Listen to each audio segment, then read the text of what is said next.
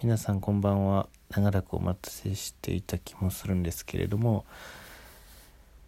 えー、人生旅ラジオです。あのー、昨昨日じゃないな。えっと23日前ですかね。あのー、友人と横浜の方に住んでる友人とあの横浜駅のスカイスパっていう、えーと、温浴施設に行ってきたんですけれどもあのそこはすごい特殊な文化がありまして大変興味深く、えー、見てきたんですけれどもあのー、横浜駅からそごうと丸井の方に行ってなんか4分ぐらい歩くとあるスカイビルっていうビルの14階にあるえサウナとかえ温泉温泉っていうかなんだろう若潮かな？えっ、ー、とまあお風呂があるような施設なんですけどあとなんか食べ物とか食べるとこがあってみたいな感じなんですけど、えっと、そこにいたんですけれどもあのまあお風呂はいろいろな種類があって、まあ、普通にいい感じ。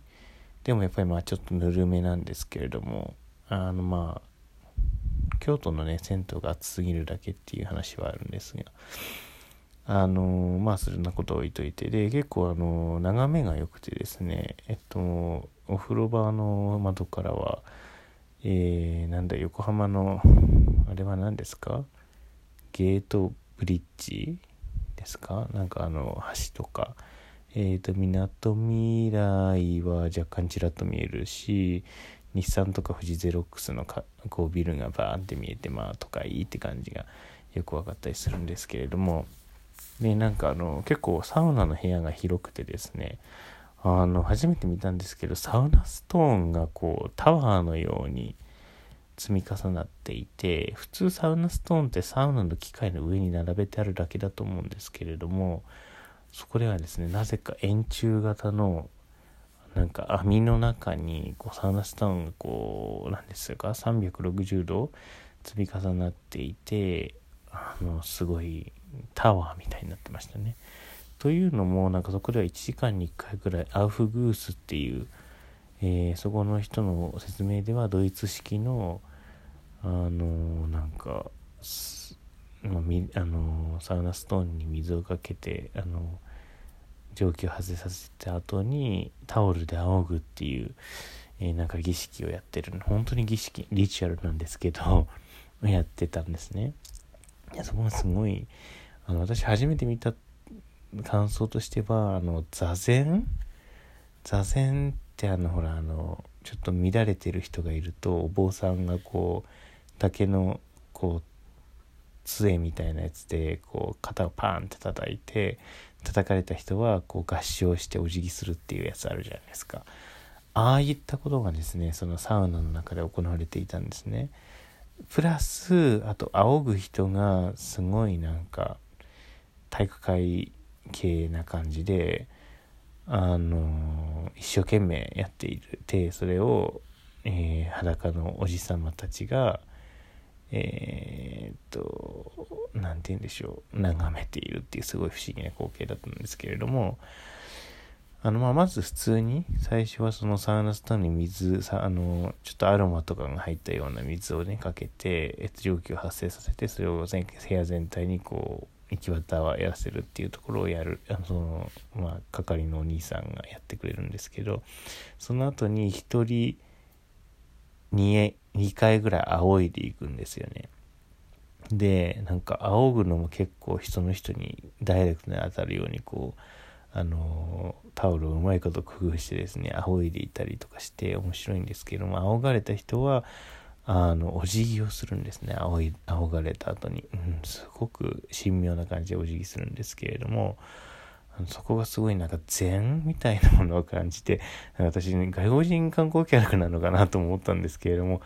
なかなかその、なんて言うんだろう、うん、不思議な儀式を見たって感じをしましたね。こう、タオルで2回ぐらいパッパって仰がれた後に、仰がれた人はお辞儀をするでその次にそのまたあ若いお兄さんがタオルでパッパって仰いでまた次の人もお辞儀するっていう形でですねあのもう仰いでお兄さんはまあサウナの中ででも自分が動いてるからすごい汗だくなんですけれどもあの一生懸命やってらっしゃるっていう感じでしたね。で人通りね10その時は平日でしたので結構人が少なかったらしくってあの友人によるとニーシーロイヤーとニーシーロイヤーとまあ20人いないぐらいですかねいたんですけれどもですから1人2回って考えても40回とかですよねそのぐらいお兄さんはやっていてでそれ終わってもうヘトヘトみたいな感じになっててあの観客といいますかそのサウナに座ってるお客さんたちはみんな拍手で、えー、お兄さんをにぎらうというあのアウフグースという儀式が行われていましたね。あの大変興味深かったです。でまあそこ私も体験いたしましてすごいサウナ良かったんですけれどもサウナで体が温まった後になんかチゲ鍋が美味しいって聞いていたんでチゲ鍋を食べてなんかすごい辛いみたいなこと書いてあったんだけどそこまで辛くなかったですね。うん。ちょっと残念でしたけど。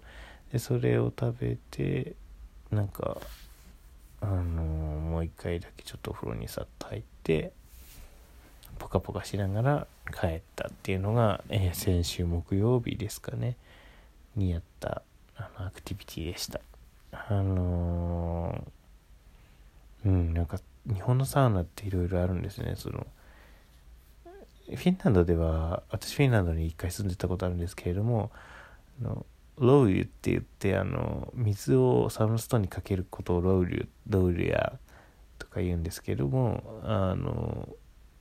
その水をかけることがロウリュなんですけれども なぜかなんか日本でこう内輪で仰いだりとかタオルで仰いだりとかその辺もロウリュって言われていたりとかすることがあって、まあ多分きっとそのスカイスパのお兄さん情報によれば、それはアウフグースっていうドイツっぽいやり方らしいんですけど、本当にドイツにあるのかはね、私もちょっとソースがないので、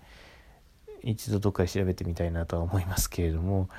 あのー、そういうのから来ていろいろ混ざってるんでしょうね。フィンランドとドイツのこうワードがね、とは思うんですけれども。あの大変うんなんか面白いスポコン漫画みたいななんかそういう世界がね日本のサウナっていうのにはあのありまして独自のこう進化を遂げているなっていうふうに思ったりしていますあのフィンランドではひたすら水をジャバジャバかけてどんどん部屋の水蒸気と熱を上げていってっていうのをするのがまあ何て言うんでしょうフィンランドサウナって感じですよね。で大体あの扉開けると温度差がるので開けた人は一回ロールしなきゃいけないみたいなのがちょっと暗黙の了解であったりもするんですけれどもはい。そんな感じかなと思います。まあ湿気と暑いのと大変ですよあれは、うん、日本のサウナとかではまだ未だかつて経験したことないですね。そのでそうスカイスパは結構そのあの老中じゃなくてアフグスタイムだと結構湿気が回るのでフィンランドサウナっぽい感じは味わえるのかなと思います。はい。サウナめっちゃ好きなんですけれども最近行ってなかったんで行こうって思って能動的に行ってて今月はねなんかしょっちゅうサウナ入ってる気がしますね。週1ぐらいに入ってる気がする。なんだかんだ。なんかサウナについてる温泉。箱根ちょっと行ったんですけど箱根行った宿にもサウナついてましたし次泊まった東京のホテルにもサウナついてたんで入りましたし。でこの間ねその横浜でも入りましたし実は今日もね山梨に行ってきて山梨の話はちょっと次回やりたいと思うんですけれども山梨でサウナも入りましたしなんかサウナに恵まれた月を過ごしているなって思います。では皆さん、えー、また来週？ん？わかんない。明日かな？ということで、さよなら。